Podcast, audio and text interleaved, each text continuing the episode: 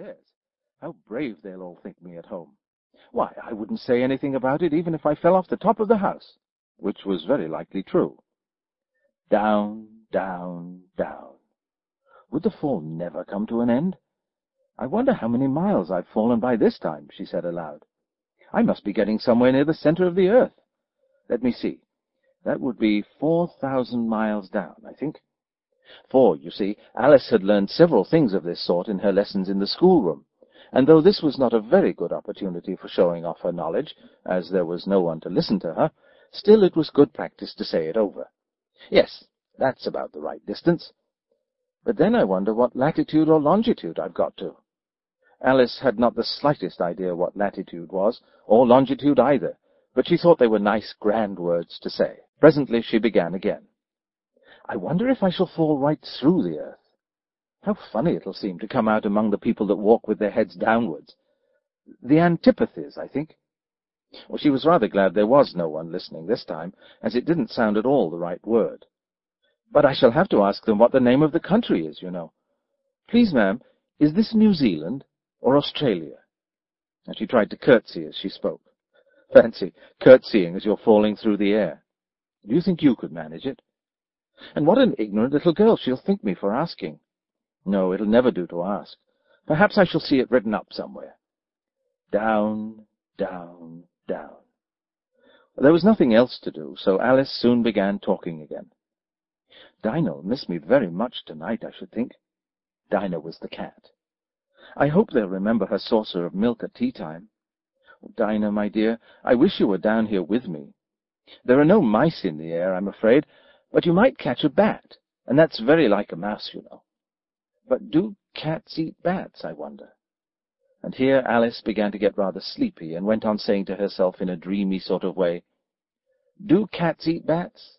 Do cats eat bats? And sometimes, Do bats eat cats? For you see, as she couldn't answer either question, it didn't much matter which way she put it. She felt that she was dozing off, and had just begun to dream that she was walking hand in hand with Dinah, and was saying to her very earnestly, Now, Dinah, tell me the truth. Did you ever eat a bat? When thump, thump, down she came upon a heap of sticks and dry leaves, and the fall was over. Alice was not a bit hurt, and she jumped up onto her feet in a moment. She looked up, but it was all dark overhead. Before her was another long passage, and the white rabbit was still in sight, hurrying down it.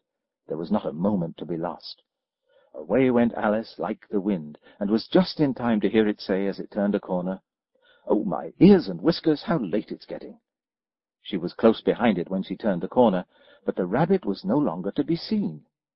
She found herself in a long, low hall, which was lit up by a row of lamps hanging from the roof. There were doors all around the hall, but they were all locked, and when Alice had been all the way down one side and up the other, trying every door, she walked sadly down the middle, wondering how she was ever to get out again. Suddenly she came upon a little three-legged table, all made of solid glass. There was nothing on it but a tiny golden key, and Alice's first idea was that this might belong to one of the doors of the hall. But, alas, either the locks were too large, or the key was too small, but at any rate it would not open any of them. However, on the second time round she came upon a low curtain she had not noticed before, and behind it was a little door about fifteen inches high. She tried the little golden key in the lock, and to her great delight it fitted. Alice opened the door and found that it led into a small passage, not much larger than a rat-hole. She knelt down and looked along the passage into the loveliest garden you ever saw. How she longed to get out of that dark hall and wander about among those beds of bright flowers and those cool fountains. But she could not even get her head through the doorway. And even if my head would go through, thought poor Alice, it would be of very little use without my shoulders. Oh, how I wish I could shut up like a telescope! I think I could, if I only knew how to begin. For, you see, so many out-of-the-way things had happened lately that Alice had begun to think that very few things indeed were really impossible. There seemed to be no use in waiting by the little door, so she went back to the table, half hoping she might find another key on it, or at any rate a book of rules for shutting people up like telescopes. This time she found a little bottle on it, which certainly was not here before, said Alice, and tied around the neck of the bottle was a paper label with the words, Drink Me, beautifully printed on it in large letters. It was all very well to say drink me, but the wise little Alice was not going to do that in a hurry. No, I'll look first, she said, and see whether it's marked poison or not. For she had read several nice little stories about children who had got burnt and eaten up by wild beasts and other unpleasant things, all because they would not remember the simple rules their friends had taught them, such as that a red-hot poker will burn you if you hold it too long, and that if you cut your finger very deeply with a knife, it usually bleeds, and she had never forgotten that if you drink much from a bottle marked poison, it is almost certain to disagree with you, sooner or later. However, this bottle was not marked poison, so Alice ventured to taste it, and finding it very nice, it had, in fact, a sort of mixed flavor of cherry tart, custard, pineapple, roast turkey, toffee, and hot buttered toast, she very soon finished it off. What a curious feeling, said Alice. I must be shutting up like a telescope. And so it was indeed. She was now only ten inches high, and her face brightened up at the thought that she was now the right size for going through the little door into that lovely garden. First, however, she waited for a few minutes to see if she was going to shrink any further. She felt a little nervous about this. For it might end, you know, said Alice to herself, in my going out altogether like a candle. I wonder what I should be like then. And she tried to fancy what the flame of a candle looks like after the candle is blown out, for she could not remember ever having seen such a thing. After a while, finding that nothing more happened, she decided on going into the garden at once. But, alas for poor Alice! When she got to the door, she found that she had forgotten the little golden key, and when she went back to the table for it, she found that she could not possibly reach it.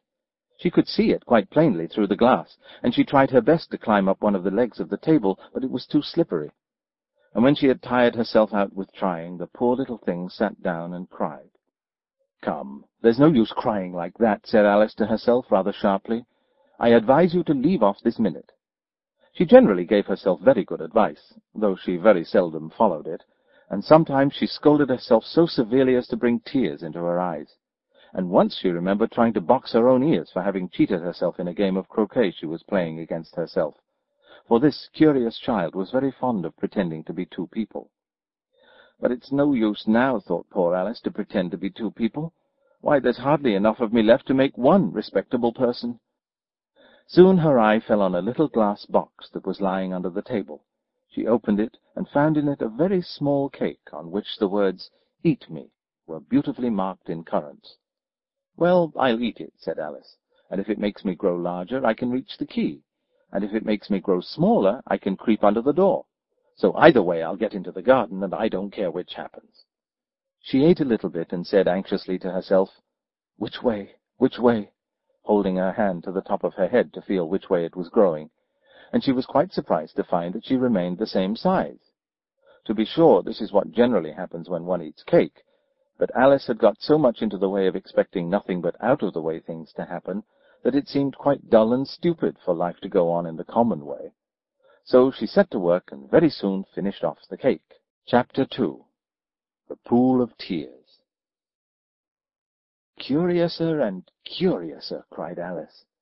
She was so much surprised that for the moment she quite forgot how to speak good English. Now I'm opening out like the largest telescope that ever was. Goodbye, feet, for when she looked down at her feet, they seemed to be almost out of sight, they were getting so far off. Oh, my poor little feet! I wonder who will put on your shoes and stockings for you now, dears. I'm sure I shan't be able. I shall be a great deal too far off to trouble myself about you. You must manage in the best way you can.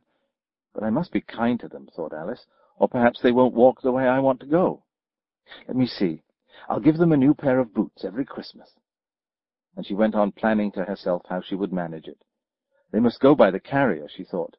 And how funny it'll seem, sending presents to one's own feet. And how odd the directions will look. Alice's right foot, Esquire. Hearthrug, near the fender, with Alice's love. Oh dear, what nonsense I'm talking. Just at this moment her head struck against the roof of the hall.